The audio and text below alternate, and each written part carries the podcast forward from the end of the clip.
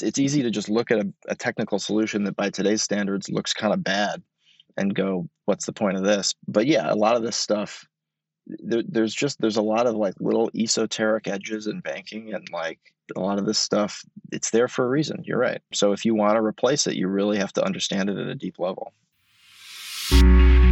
Welcome to the Leaders of B2B podcast, a weekly show where we bring you interviews and in the weeds expertise with today's B2B experts and thought leaders. You can see more about today's episode and guest by visiting our website at leadersofb2b.com. This episode is brought to you by Content Allies. We help B2B companies launch revenue generating podcasts. We schedule interviews between you and your ideal prospects and strategic partners. You show up for engaging conversations, we handle everything else. Ready to build a podcast that grows your business in just one hour per week? Reach out to us at contentallies.com. Hey, leaders, welcome back. This is Ledge. I'm taking this one on the road from Texas. We're in Dallas today, connected with Jim Brewster. He's the co founder and president of Treasury Prime. Jim, hello. Thanks for coming on. Would love if you'd give uh, an intro, you know, of yourself and tell us about Treasury Prime. Yeah, thanks, Ledge. Glad to be here. So, I'm one of the co-founders, along with Chris Dean, of Treasury Prime. Aside from that, my title is president. But what we do at Treasury Prime is we're building a new infrastructure for banks and fintechs, and our goal is to make it as easy as possible for developers, fintechs to connect through APIs to connect to the banking system so that they can embed banking products in their own apps and build new and innovative uh, financial apps. We want to make that super easy.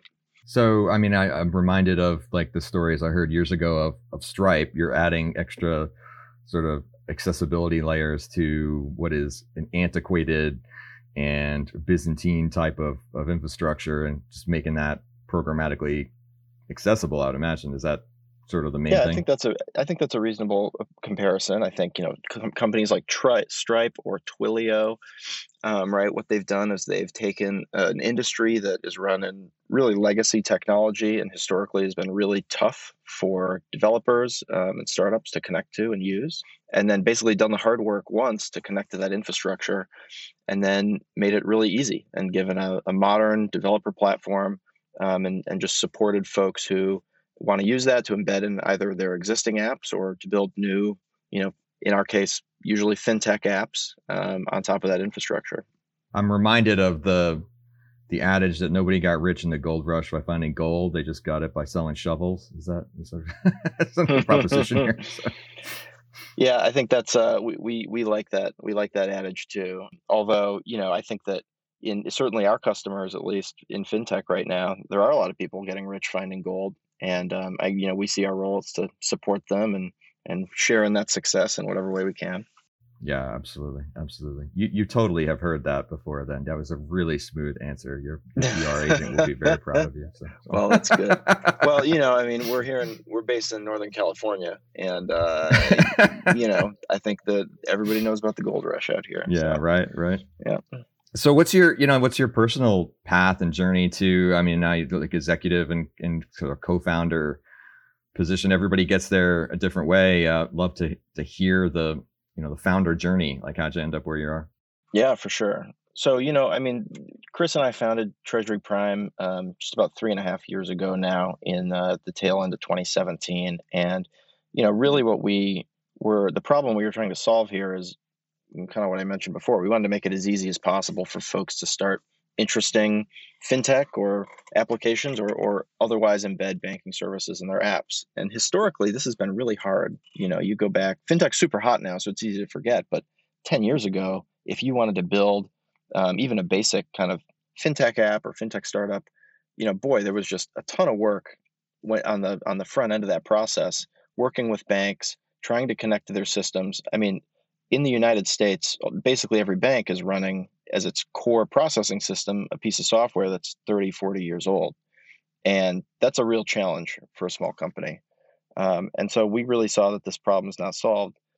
Uh, and that's why we started Treasury Prime. You know, our, our, our, sort of mission, though, goes back even further than that. Um, and the way I sort of started on this path was back in, I think, 2013 I joined another startup called Standard Treasury, and the founder CEO there was a good friend of ours, now investor uh, for us. His name is Dan Kimerling. We like to call him the mayor of fintech because we've been because we've been doing it a long time. But but our mission back then was was pretty much the same, right? Where we wanted to make this problem really easy for developers. We worked on that company for a little over two years. Ended up selling it to Silicon Valley Bank, and basically our team became the in-house API fintech team at SVB.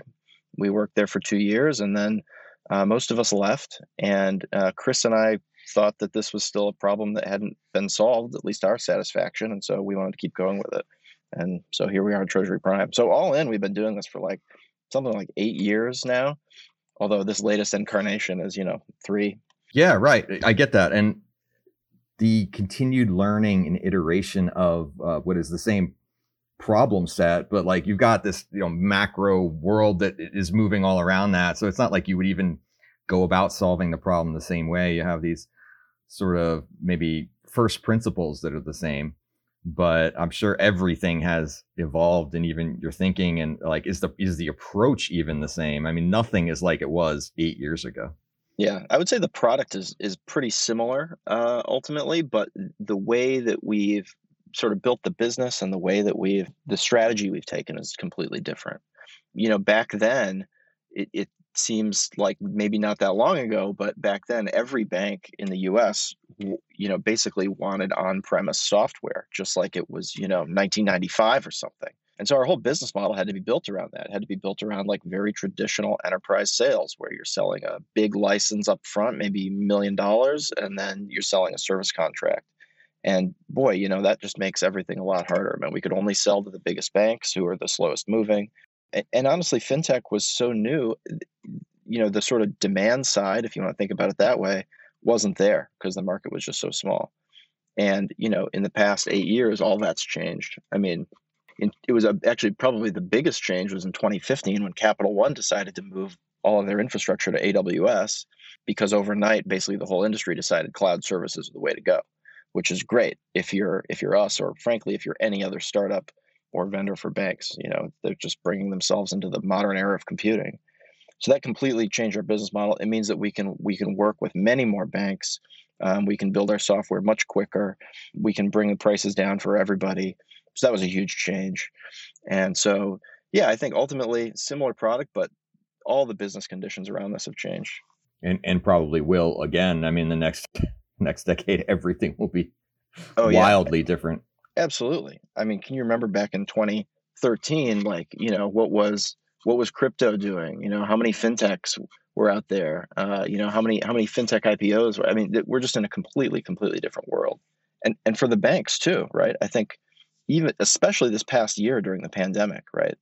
The the banks in the United States are at this like tail end of a I don't know 150 year cycle, right? Where basically their businesses have been built around local geographic monopolies, right? You think about it like in you know the old west times or even as late as the, probably the 1980s how do you run a bank? How do you grow a bank? You, you put a branch down in a town and you get convince the businesses and the people who live in that town to bank with you. Well you know now we have the internet and you know back in the early 90s we legalized interstate banking and it's just a completely different market now. And you can see this in the way the industry is consolidating. Back in like, I think the high water mark was 1987. We had about 15,000 banks in the U.S. Today we have about 4,500. You can pretty much draw a straight line. You know, the the net number of banks it goes down every year, and you know what that's going to is it's saying everyone in this industry is realizing they need a new strategy to address the next 5 10 50 years of how to run a good bank in the us and so, you know, this is something that we can help them with, where we can say, hey, there's this new market that you can access. It's, it's fintechs. They can bring you really awesome deposits. They can be great customers. They have large technical requirements compared to your other customers. But if you can get over that hump, and that's where we help out, then that can be a great business. And so we think that that, that could be a really strong growth strategy for you know the the forward looking banks today. So I, I think the next ten years of banking are going to see just an immense amount of change, you know, probably more than the last hundred years combined. You just talked about it more as a, a, matchmaking almost kind of vibe than I imagined. So do you have this sort of because you're that layer in the middle. It's like the modern middleware almost. Like you have to then make that integration palatable to the big bank and then make the publicly available or at least customer available APIs there. So is is each of those backends like unique in a sense and then you make the front end the same? Not front end the headless front end i guess. So. yeah I, that's i think that there, there are a couple factors there that you're touching on that are super important to the business. One is you're you're right that banks because of the legacy technology stack that generally us banks are running right and this goes back these are systems that were built 30 40 years ago in a lot of cases. They're super uh, heterogeneous right where one bank to the next it's not the same. And so you're right. When we go and we hook up to these systems, it ends up being a pretty tricky problem in a lot of cases because every piece of infrastructure they're running that we have to integrate with can be totally different. And so part of our job, big part of our job, is kind of rationalizing that for our developers and saying, what's the API that we can build that'll be a great developer experience, that'll feel modern, make it really easy for you to, you know, build your app and get it in front of your customers and not have to worry about all that stuff that's happening under the covers. And how do we do that across multiple banks? It's it takes you know some some strong engineering is the is, is the only real answer. Right. Yeah, because they need to know like endpoint X like means the same thing apples to apples across institutions or I mean at, at some point does that fall apart as far as like there just simply is no taxonomy match to this piece of thing that we're trying to match? You know we try our best to make sure that we're that we're not doing you know custom one-off work you know most and but you know honestly that's not super different than any other enterprise software company right? Customers you know especially big customers they always have something some foible that they'd like you to help them with and so you know there are times that we that we'll do that but um you know i think we do our best to make sure that it's as it's as standard and as easy for our developers as we can because you know the reality is too is that that's what that's what the customers want I mean, a big part of what we do, you know, aside from that, is like we do need to help the banks um, build their own systems just operationally and give them the tools they need to to manage these customers. Right. Aside from just the technology, right? Banks have all sorts of regulatory compliance requirements, and it's super important for us to give them the tools that they need to, you know, pass their audits and and keep their regulators happy and and um, and you know give them the visibility into everything that's happening in the system. You know, in, a lot of ways, this is like a new class of customer for them, and so you know a big part of this is the, they have to know how to how to deal with it and make it a profitable business for them. Sure, and the, you know the customer success is different, and the way you got to handle the communications, and just these are not the types of of clients that are gonna you know sort of get in the old customer service line and wait on hold and uh, absolutely submit their email and get a response in you know 48 hours if you're lucky you know kind of mm-hmm. thing. Like the expectation across the operating landscape changes yeah it's so much. It's I mean, a real mindset shift. i mean just as like one illustration of that you know when we're talking about hey you know i'm, I'm a fintech startup and i have customers and you know they have an implicit like any tech company they have this implicit assumption that you know their service is going to be on 24 7 and you know anytime your customer opens up the app and clicks the button it should work and that's a reasonable and good assumption but you know for the most part that's not necessarily the assumption operationally that banks have baked in right? Banks run on banking days and they run you know 9 to 4 and a big challenge for us and part of what you know we try and solve so that our developers and our fintechs don't have to is like what do you do for example when the bank systems are uh, you know taking a taking a break at the end of the day to like close their books right? I mean even, yeah, it's, right. it's baked into their systems even at the lowest levels this idea of like hey we could do something at the end of the day when there are no customers using the system but that's not the reality we face anymore right yeah yeah, it's like we got to run our AS400 batch for the next 12 and a half hours, and systems will be offline until 3 a.m. That's it. So that's, I, I see you've uh, had some contact with the banking system before. Done a little work there. Yeah. Done a little work there. Yes, I was the guy that got to stay up and refresh the database at two o'clock in the morning. Yep. so, yeah. there's there's still a lot of that, you know. Yeah, and it must deal some nice Oracle databases out there. You know what? I think I think stuff. if you're on Oracle, uh, you're probably ahead of the curve when we're talking about the, the median bank system. So, uh, yep. Yeah, and that's yeah, that's fantastic. And that's not to say anything bad about you know the bankers. I mean, they're doing in general like what we find with the banks we work with is these folks. You know, they're run, they're doing their best to run their business, and they generally do a great job at being bankers. The the part that you know where they often get stuck and you know to some extent banks maybe unfairly get maligned by technologists is that they're just not engineering shops right and that's okay why should they have to be um, well you had to do this stuff for a hundred years you know it's it's like saying a, a the phone system isn't good because we had the first one you know like it, it runs on copper like that's all that that's all that we could do you know at that time so that's right the the job for many of us as as technologists would be upgrade the plane while you're flying it. You know, that's that's a far more challenging problem than just well, if we could plow the road, what would we start over and do? Well, if we had to plow the road and start over, we wouldn't be the leaders and wouldn't have this problem in the first place. Yeah, it's like you know, uh, if uh, if if the if the airplane you're flying on is too noisy, you don't necessarily blame Delta Airlines, right? They didn't build the airplane. They're at the mercy of whatever the market provides. They have the choice of Boeing or Airbus, right? And and so, you know, our stance on this is like let's let's add some competition here. Let's let's build some new infrastructure that the banks can rely on, and um, and just be a great vendor for them. And we think we can kind of move the whole market forward that way.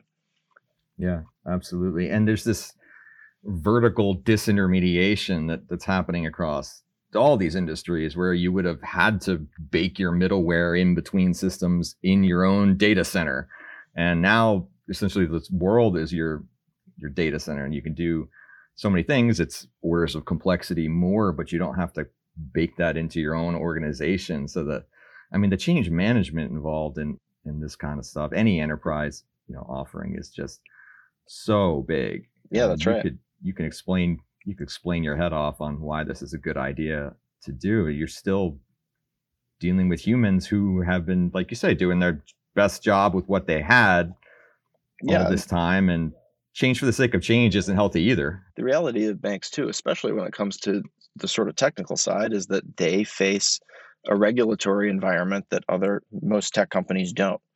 And, you know, that that slows things down. And, you know, I think that there are there are better and worse ways to to deal with that, but it's it's just a it's a little bit of a different ball game than you know, I started my career at Facebook and, you know, when Facebook can pretty much build what they want, right? And that's that's awesome. But um, just necessarily when you're dealing with banks in the financial system or you're dealing with other regulated companies, it's it's tougher to get them to move as quick. Um, well, sure, right. I mean, the liability is so much higher, and you can't just you know sort of move fast and break everybody's money. That's right. So that's right. People get mad if you can't if you uh, if you don't keep track of their money well. So we. I know. mean, you talk about like you know no fault tolerance, right? I mean, who who among us would be okay if like there was a, a bug in the transfer of our money?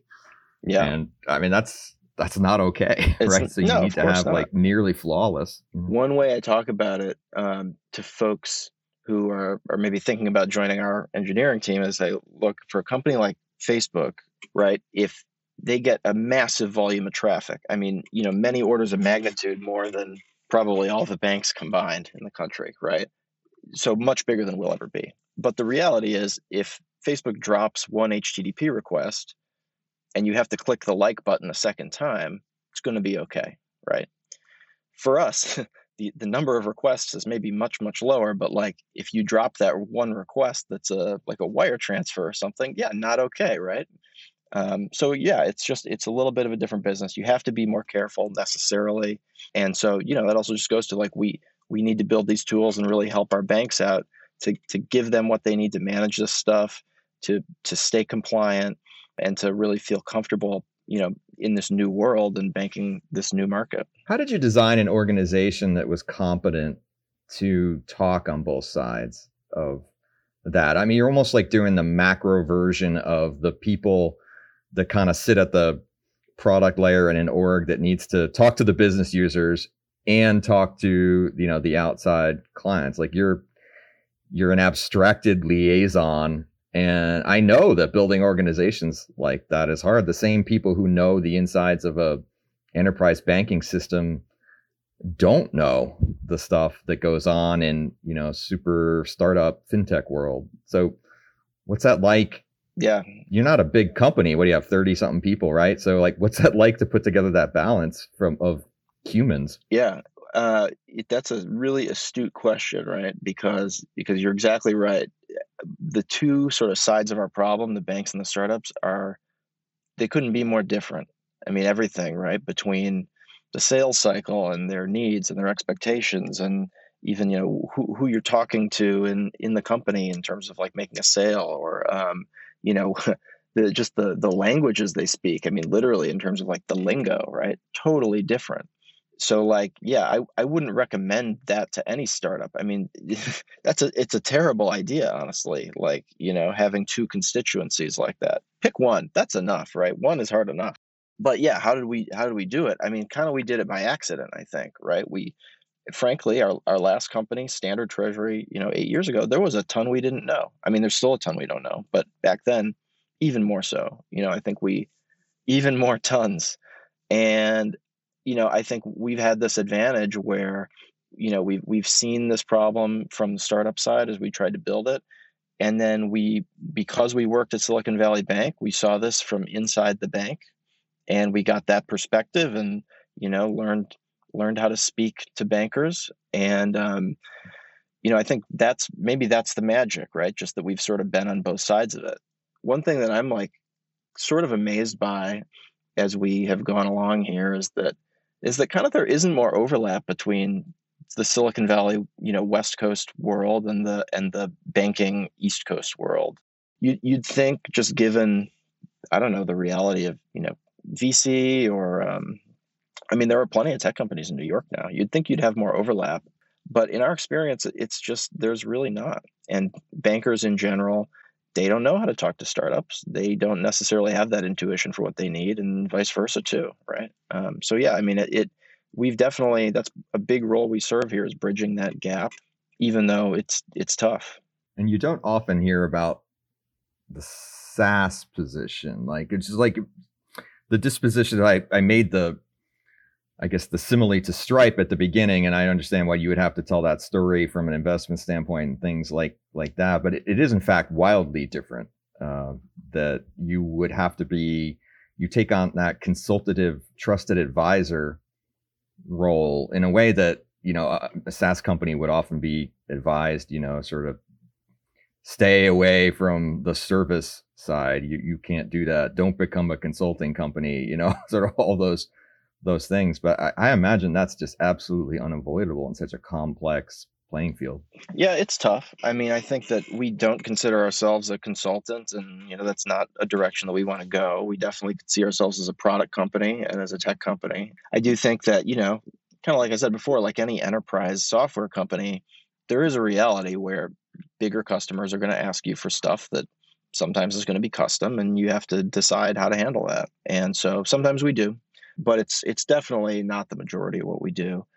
And I think that you know, like your your point about Stripe or some of the other SaaS companies being different is is a good one. I mean, the the advantage that like let's say a Twilio, for example, has here is, you know, even though they're connecting to this sort of legacy infrastructure that, you know, in their case it's telecom. You know, for Twilio, there's there's what there's three, four big telecoms in the U.S. And you know, if you integrate with AT and T, well, you can send a text message anywhere, and that's good enough. And it's not quite true for banking. I mean, you know, we certainly have competitors out in the market who are taking more like that approach, where they'll they're going to say we're going to integrate with one bank, and that'll do everything. And you know, developers, you know, don't worry about it. Like we got you, we got it covered. But you know, and maybe this goes to our banking experience too.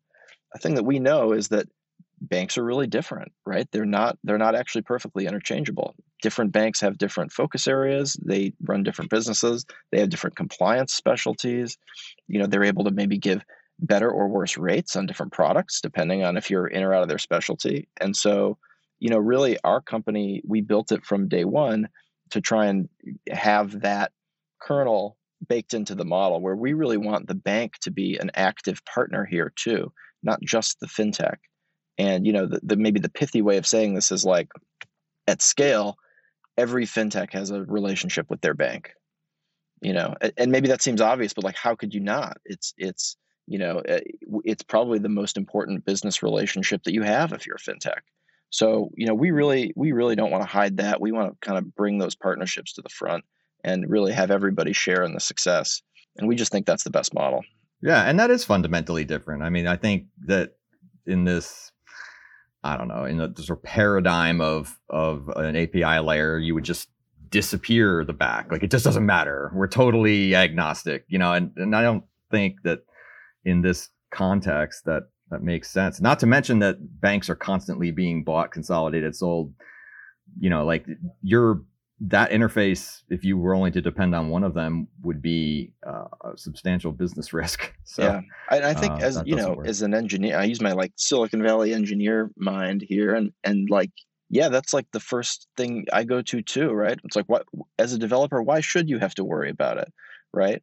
but you're right. There are all these risks, and, and I think that the longer you work in, in fintech, the longer, the more you understand. You see, uh, if you if you build your product that way, you're, sweeping some of these some of these risks, whether they're business risks or, or technical risks, under the rug, and we don't want to do that. And so we want to build a system where we can make it just as easy for you to interact with this system, but we're we're exposing that stuff and we're really bringing the bankers in as a as a true partner who can help you build your business rather than you know some some shadowy figure you know behind the curtain that you know who, who knows what decisions they're making at that point right we really want them at the table right absolutely so i i love how that's evolved then in your brain you know over time there can you distill the the lessons from the the founder journey a little bit, you know, and just say, I, I wish I knew, or here are the things to look out for, or here's what I, here's what I learned that, you know, is applicable to, to other types of founders. Sure. Yeah. I mean, I think like for us, a, a thing that really helped us as we were starting Treasury Prime, and, and I think continues to help us, right? And you see it in the model. It, it's just the fact that we've been on both sides of this, and we we've we're startup people. You know, we're engineers, we're we're product focused, but we've also worked at the bank We've built this stuff internally for them. And so we've really seen both sides of the table and we've tried to build a model that can bring those two sides together. And I think that, you know, our product is really designed from the ground up, not just to help the fintech, but to help the banks too. This is such a tough, tough market because because it's regulated, because there's so many banks, because these systems are so old and entrenched.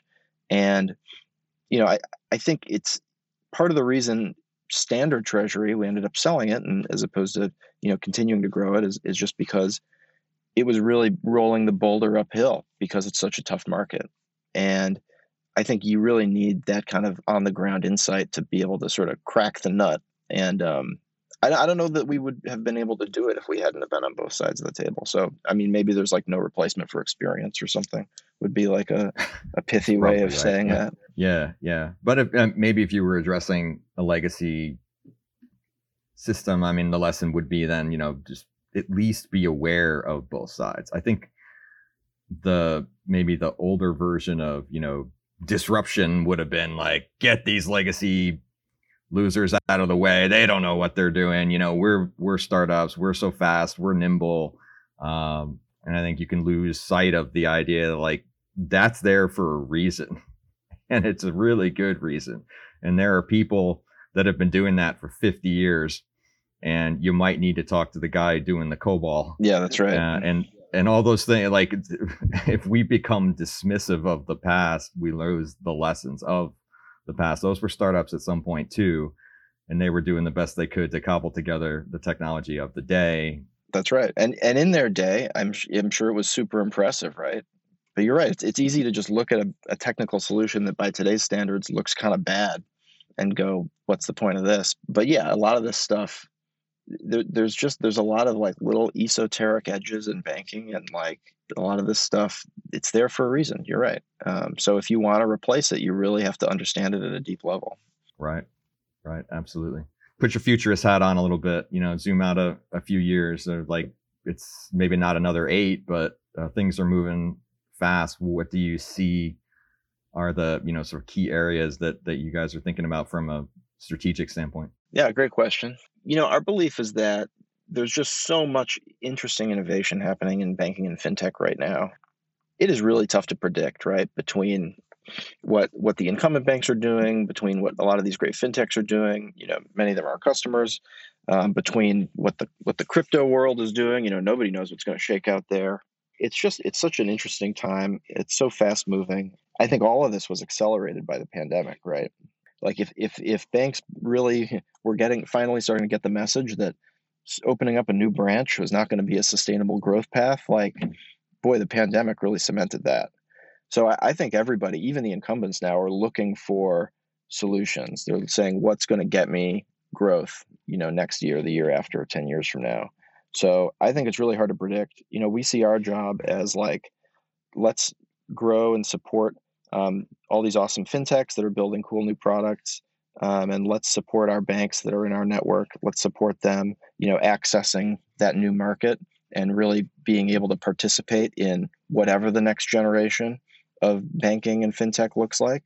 And I, I think there's just going to be a lot of exciting new stuff in the next few years. Yeah, absolutely. On the hiring path, then? Absolutely. Yeah, we have basically we have roles open right now in, in basically every department. So yeah, absolutely. And you know, we just closed our our Series B fundraise.